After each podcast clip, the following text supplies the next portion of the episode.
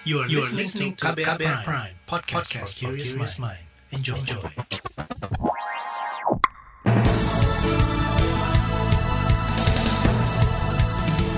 Selamat pagi saudara, selamat pagi Indonesia. Inilah buletin pagi KBR edisi Jumat 18 Desember 2020. Saya Reski Mesanto.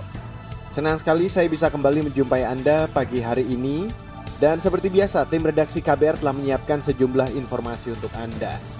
Di antaranya mulai hari ini Pemprov DKI perketat akses keluar masuk Jakarta. Bank Indonesia pertahankan suku bunga acuan dan 50% kabupaten kota di Indonesia belum peduli hak asasi manusia. Dan saudara inilah buletin pagi selengkapnya. Terbaru di buletin pagi. Saudara, pemerintah pusat meminta para kepala daerah membatasi aktivitas warga guna menekan penularan COVID-19 yang akhir-akhir ini kembali meningkat. Wakil Ketua Komite Kebijakan Pengendalian COVID-19 dan Pemulihan Ekonomi Nasional, Luhut Binsar Panjaitan mengatakan, pembatasan aktivitas misalnya pengurangan jam operasional tempat-tempat keramaian, hingga melarang perayaan pergantian tahun baru serta membatasi perayaan Natal tahun ini. Nah, pembatasan jam operasi sampai 19.00 dan pembatasan jumlah orang di tempat makan, mall, dan hiburan. Dan tidak ada New Year Eve, Pak. New Year Eve tidak ada, pokoknya nggak ada kerumunan. Saya minta seluruh uh, gubernur ini tolong tidak ada New Year Eve. Saran saya juga untuk nanti Natal di gereja seperti sekarang aja, 50 orang gitu cukup pakai jarak. Ini masalah kemanusiaan. Jadi kalau kita nggak ketat, kalau nggak kita ketat begini nanti akan terus meningkat, nanti jadi betul-betul parah. Wakil Ketua Komite Kebijakan Pengendalian COVID-19 dan Pemulihan Ekonomi Nasional Luhut Binsar Panjaitan menambahkan, Perintah itu terutama ditujukan mengantisipasi lonjakan kasus positif COVID-19 pada masa libur akhir tahun. Pemerintah juga menginstruksikan pengetatan syarat berpergian keluar kota, yaitu dengan tes usap PCR atau rapid test antigen. Sementara itu, saudara pemerintah Provinsi DKI Jakarta siap memperketat mobilitas masyarakat yang akan keluar masuk ibu kota. Pengetatan diberlakukan mulai hari ini hingga 8 Januari nanti. Wakil Gubernur Ahmad Riza Patria mengatakan, masyarakat yang bepergian ke luar kota menggunakan transportasi udara wajib menyertakan hasil negatif rapid test COVID-19. Sementara untuk masyarakat yang bepergian menggunakan jalur darat akan diberlakukan tes kesehatan secara acak. Pemerintah DKI juga memerintahkan pembatasan karyawan yang bekerja di kantor. Memang semula eh, Pak Luhut minta 70 persen, tapi setelah dikoordinasikan kembali, eh, kami koordinasi dengan pemerintah Satgas Pusat dan Pak Luhut, Pak Gubernur juga berkoordinasi dengan akhirnya sepakat Pak dari pemerintah pusat akhirnya WFA diputuskan 50%. Ya ini sebetulnya kan sudah memasuki akhir tahun. Sungguhnya di akhir tahun ini kegiatan juga sebetulnya kecil, tapi kami memberi kesempatan pada perkantoran yang memang harus menyelesaikan tugas-tugas di akhir tahun. Wakil Gubernur DKI Jakarta Ahmad Riza Patria mengatakan, pemerintah daerah juga memperketat pelaksanaan kegiatan saat libur Natal dan Tahun Baru. Tujuannya untuk meminimalkan penularan COVID-19. Ia mengingatkan saat ini status ibu kota masih memperlakukan PSBB transisi secara ketat hingga 21 Desember.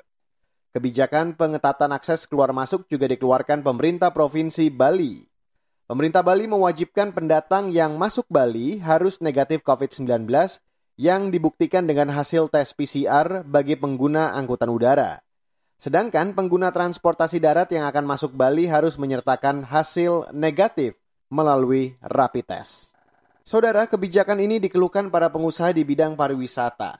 Aturan itu dinilai semakin membuat sektor perekonomian, terutama pariwisata, semakin merugi. Wakil Ketua Perhimpunan Hotel dan Restoran Indonesia atau PHRI Maulana Yusran menyebutkan, banyak masyarakat yang membatalkan rencana liburan akhir tahun, baik tiket pesawat hingga pemesanan hotel maupun restoran. Tapi jangan semuanya itu dibebankan ke kita gitu loh.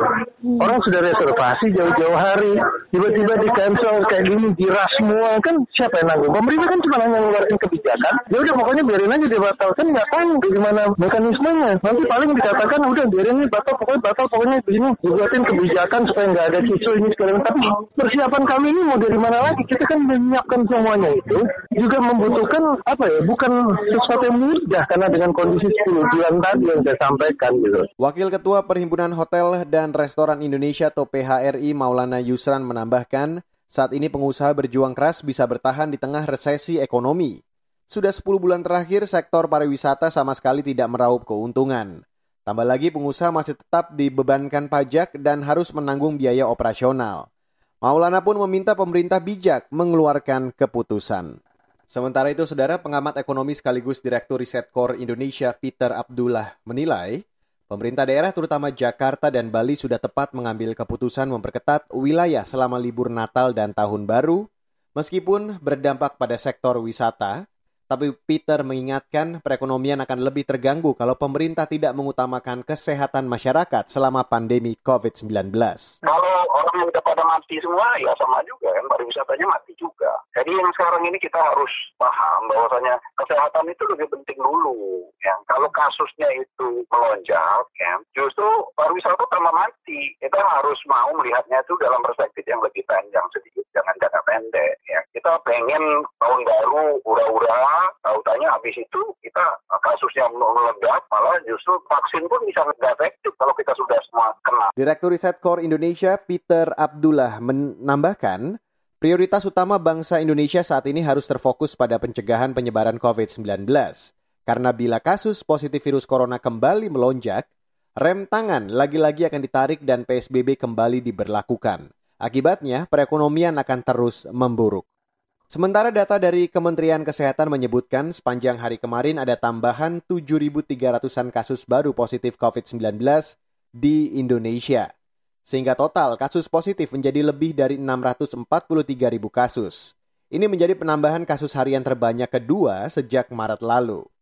Rekor sebelumnya terjadi pada 3 Desember lalu dengan 8.300-an kasus. Sementara itu, jumlah yang sembuh dari kasus corona bertambah hampir 5.000 orang, sehingga total pasien sembuh menjadi lebih dari 526.000 orang. Sedangkan jumlah yang meninggal kemarin bertambah 142 orang, menjadi sebanyak lebih dari 19 ribu orang.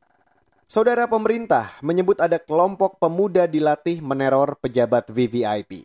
Informasi selengkapnya akan kami hadirkan sesaat lagi. Tetaplah di Buletin Pagi KBR.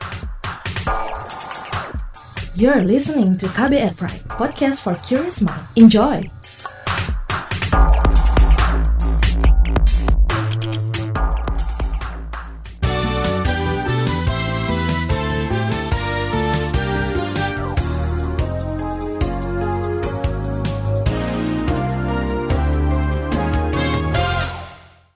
Kita lanjutkan kembali buletin pagi hari ini. Saudara, pemerintah mendapat laporan ada sekelompok pemuda yang mendapat latihan teror untuk menyerang orang-orang sangat penting atau VVIP. Menteri Koordinator Bidang Politik, Hukum, dan Keamanan Mahfud MD mengatakan, kelompok ini ingin mengubah ideologi Indonesia. Mahfud tidak mengungkap identitas kelompok maupun tempat latihan. Bahkan mendapat informasi ada sekelompok anak-anak muda yang dilatih di suatu tempat khusus untuk menteror VVIP. Saya dapat foto latihannya juga. Yang seperti ini jadi radikalisme yang mengarah, menghantam ideologi itu satu intoleran, dua yang lebih parah dari itu adalah teror. Teror itu karena faham jihadis, faham jihad yang salah. Menko Polhukam Mahfud MD menambahkan aksi-aksi dan paham radikalisme saat ini mulai kembali bermunculan dan mengancam keutuhan ideologi NKRI. Terakhir, aparat kepolisian menangkap 20-an orang tersangka teroris di Lampung dari kelompok Jamaah Islamiyah. Dua di antaranya merupakan pelaku teror bom Bali 1 2002 Zulkarnain yang sudah buron 18 tahun, serta Taufik Bulaga alias Upik Lawanga yang terlibat teror bom Poso 2004. Kita beralih ke berita ekonomi. Saudara Bank Indonesia mempertahankan suku bunga acuan sebesar 3,75 persen. Gubernur Bank Indonesia Peri Warjio mengatakan, keputusan itu diambil dengan mempertimbangkan perakiraan inflasi yang tetap rendah dan stabilitas eksternal yang terjaga, serta upaya untuk mendukung pemulihan ekonomi. Memutuskan untuk mempertahankan BI 7D reverse repo rate sebesar 3,75 persen. Suku bunga deposit facility juga tetap sebesar 3 persen dan suku bunga lending facility tetap sebesar 4,5 persen. Gubernur Bank Indonesia Peri Warjio memperkirakan pertumbuhan ekonomi nasional akan mulai positif pada triwulan 4 tahun ini.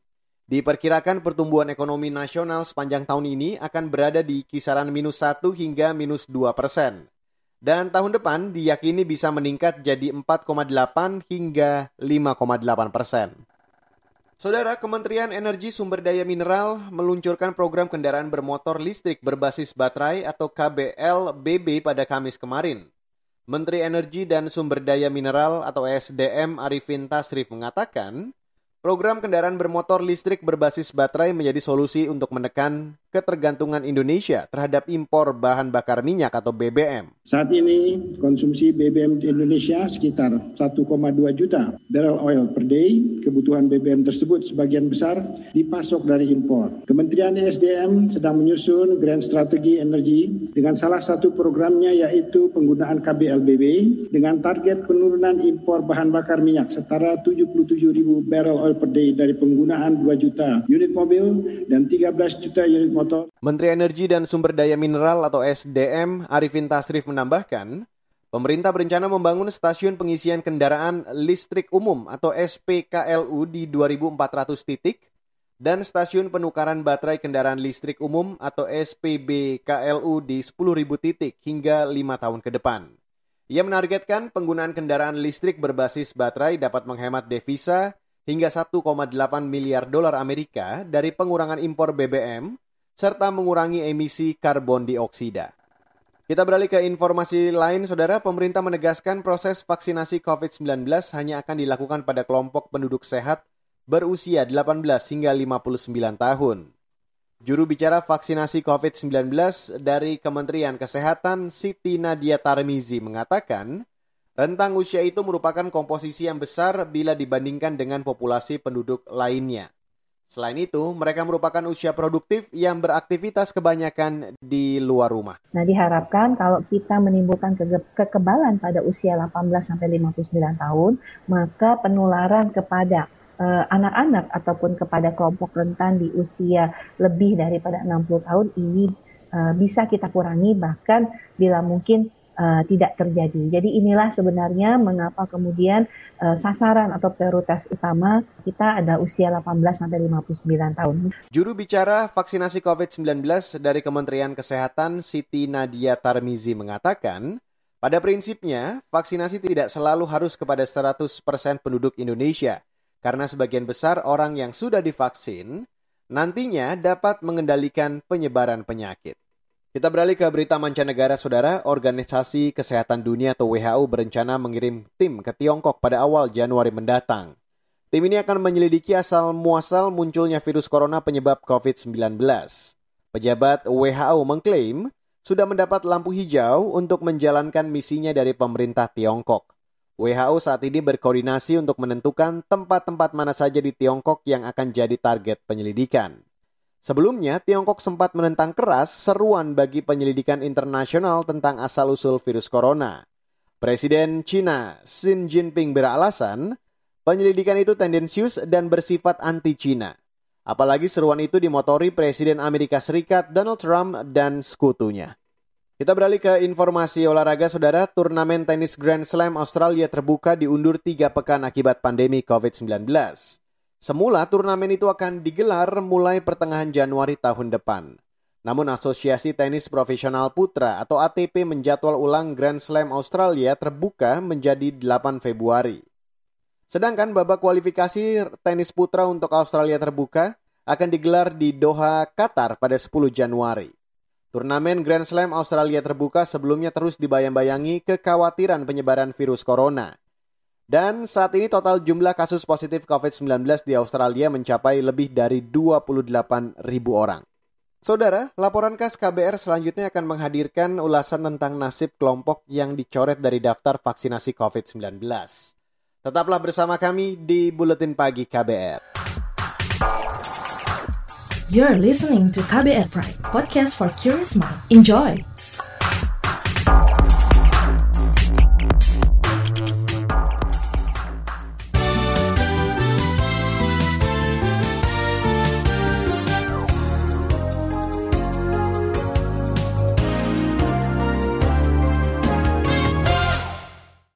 Saudara, sejumlah kelompok tak masuk dalam daftar penerima vaksin COVID-19. yakni anak-anak, ibu hamil, penderita penyakit penyerta, dan lansia. Ini lantaran uji klinis vaksin buatan Sinovac belum dilakukan pada kelompok tersebut. Lantas, bagaimana nasib mereka? Simak laporan tim KBR yang akan dibacakan Valda Kustarini. Belum tersedianya vaksin COVID-19 untuk anak tak pelak menjadi kekhawatiran para orang tua. Yuda, warga Tangerang Selatan, meminta pemerintah untuk mengupayakan vaksin berkualitas untuk anak. Selain itu, Yuda juga memikirkan akses vaksin untuk ibunya yang punya penyakit penyerta.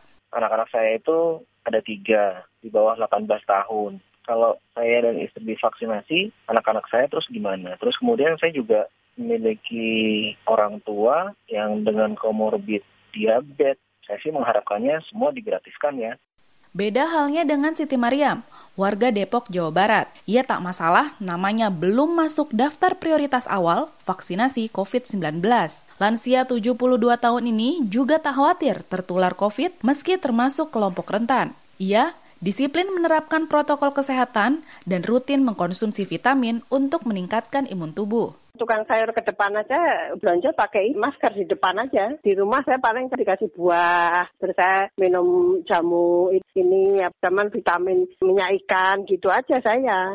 Tiap hari saya minumnya itu-itu aja gitu. Vitamin mesti ada saya. Mariam tentu tak menolak jika nantinya ada vaksin gratis untuk lansia, asalkan keamanan dan kualitasnya sudah teruji. Alhamdulillah kalau saya senang nggak bayar gitu. Namanya dapat gratisan kalau tapi yang suntikannya itu yang benar-benar manfaat. Jangan sampai gratis nanti kita disuntik sakit. Nah, kita kan malah berabe kan. Penderita penyakit ginjal juga dipastikan tak ikut gerbong awal vaksinasi COVID-19. Hal ini dikeluhkan salah satu pasien cuci darah, Tony Samosir, karena ketiadaan vaksin membuatnya rentan tertular. Apalagi ia rutin bolak-balik rumah sakit. Namun, Tony juga sadar hingga kini belum ada vaksin COVID-19 untuk penderita komorbid. Ketika tidak dilakukan vaksinasi kepada pasien, ini maka rentan juga peningkatan penularan kepada sesama pasien yang mengakibatkan risikonya adalah kematian. Tetapi yang mengkhawatirkan bagi kita juga pasien-pasien komorbid ini karena belum ada kajian. Apa boleh buat, pikir Tony. Ia pasrah menanti vaksin yang terbukti aman dan manjur untuk komorbid. Pemerintah harus segera memikirkan mencari solusi yang efektif demi kelangsungan hidup pasien dengan komorbid ini. Jadi jangan pilih kasih, semua orang akan sakit. Nggak apa-apa, kita menunggu yang orang sakit, tapi jangan sampai tidak tervaksinasi. Vaksin buatan AstraZeneca dan Pfizer dinilai bisa jadi opsi untuk diberikan pada kelompok lansia. Epidemiolog dari Universitas Griffith Australia, Diki Budiman mengatakan, Dibanding Sinovac, dua vaksin itu sudah diuji klinis pada kelompok umur yang lebih luas. Tingkat kemanjurannya pun sangat tinggi. Tapi ada vaksin yang seperti Oxford misalnya, vaksin itu dia melakukan ujinya sangat luas dari anak juga lansia ada dia data seperti itu sehingga memadai untuk bisa diberikan. Misalnya Pfizer rentangnya bisa luas orang 90 tahun juga bisa. Kemudian kelebihan lainnya dia punya efektivitas yang tinggi ya, lebih dari 50 persen. Sayangnya, belum ada vaksin yang cocok untuk penderita komorbid karena jauh lebih beresiko. Diki menilai mereka tak perlu ikut vaksinasi awal alokasinya sedikit. Kemudian juga artinya harus dilakukan skala prioritas. Kemudian tergantung dari jenis vaksin nanti yang kita putuskan yang mana itu, yang artinya tidak akan merugikan orang yang komorbid. Yang saat ini kondisinya membuat mereka akhirnya harus di urutan belakang. Ahli biologi molekuler Ahmad Rusyan Utomo menyebut ada kendala keterbatasan logistik jika pemerintah hendak memesan vaksin Pfizer dan juga Moderna. Kendala itu tak terjadi di vaksin AstraZeneca, tapi dari sisi kemanjuran prosentasenya lebih rendah. Kalau dari efikasi, Moderna dan Pfizer tentu sangat tinggi ya, di atas 90 persen. Akan tetapi dari sisi penyimpanan tidak mudah, minus 20, minus 80, gitu. hanya kota-kota besar saja yang bisa. Kalau AstraZeneca itu mungkin bisa, karena kan efikasinya di atas 50 persen lah gitu, standar WHO. Dan itu juga lumayan, artinya penyimpanan di suhu 4 derajat juga bisa gitu. Nah, itu bisa di, dipertimbangkan.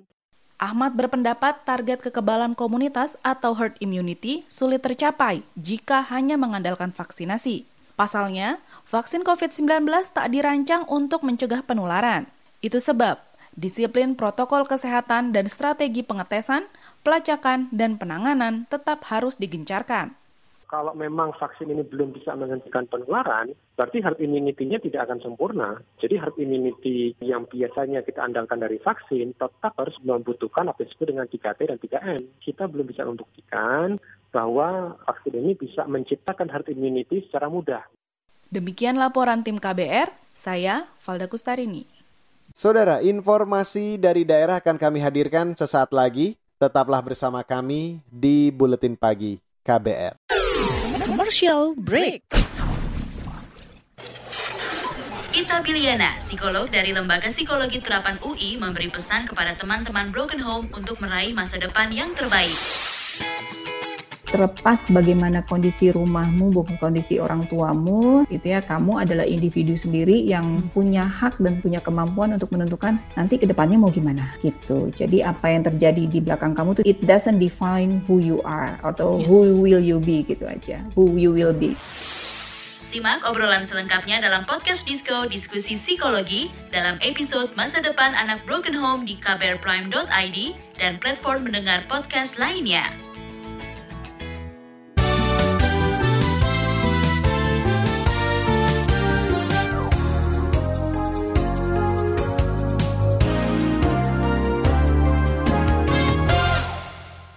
Dan inilah bagian akhir dari Buletin Pagi KBR. Kita ke Sulawesi Tenggara. Saudara, untuk mengantisipasi kebutuhan daging sapi selama libur Natal dan Tahun Baru, Badan Urusan Logistik Bulog Sulawesi Tenggara menyiapkan stok untuk masyarakat. Kepala Gudang Bulog Kendari Sulawesi Tenggara, Ardi Setiawan menjamin stok daging sapi tercukupi. Itu tadi Kepala Gudang Bulog Kendari Sulawesi Tenggara, Ardi Setiawan. Sementara itu, Saudara, Wali Kota Kendari Sulkarnain Kadir sudah meminta Dinas Perdagangan Koperasi dan UKM menggelar sidak pasar untuk mengantisipasi lonjakan harga pangan serta sembako. Beralih ke informasi lain, sekitar 50% kabupaten kota di Indonesia dianggap belum peduli hak asasi manusia.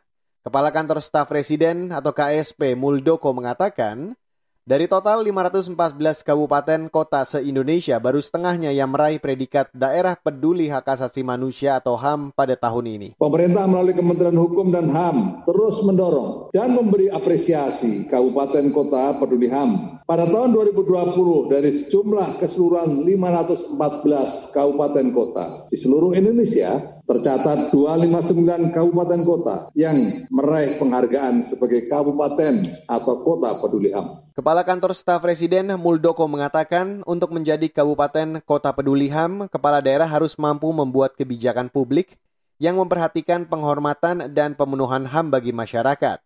Daerah yang dianggap sudah peduli HAM antara lain Kabupaten Sleman, Jawa Tengah, Kabupaten Hulu Sungai Selatan, Kalimantan Selatan, Kabupaten Banyuwangi, Jawa Timur, Kota Denpasar, Bengkulu, dan Tangerang Selatan, Banten. Dari Jawa Timur, saudara berbagai pihak terus melakukan inisiatif membantu para pelajar yang kesulitan infrastruktur internet agar bisa tetap belajar secara jarak jauh.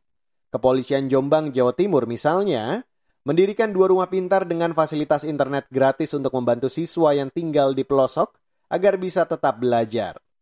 Kapolres Jombang Agung Setiono Groho mengatakan, pendirian rumah pintar ini sengaja dilakukan di wilayah pelosok sebab di daerah tersebut jaringan internet masih sangat sulit. Sementara tidak semua siswa memiliki peralatan penunjang belajar jarak jauh. Kapolres Jombang Agung Setiono Groho menambahkan, selain dua rumah pintar itu, Polres juga akan mendirikan rumah pintar di desa-desa pelosok lain guna membantu para siswa yang kesulitan jaringan internet.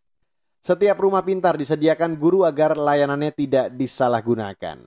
Dan saudara, informasi tadi menutup buletin pagi hari ini edisi 18 Desember 2020. Terima kasih untuk Anda yang sudah bergabung dari awal buletin pagi. Dan jangan lupa untuk selalu mengupdate informasi terbaru di kabar baru setiap jamnya. Di website kbr.id, Twitter kami di account at berita KBR, serta podcast di kbrprime.id. Dan jangan lupa untuk selalu menerapkan protokol kesehatan. Ingat selalu pesan ibu 3M, mengenakan masker, mencuci tangan, dan menjaga jarak. Akhirnya saya, Reski Mesanto, mewakili tim redaksi yang bertugas pagi hari ini. Kami undur diri. Salam.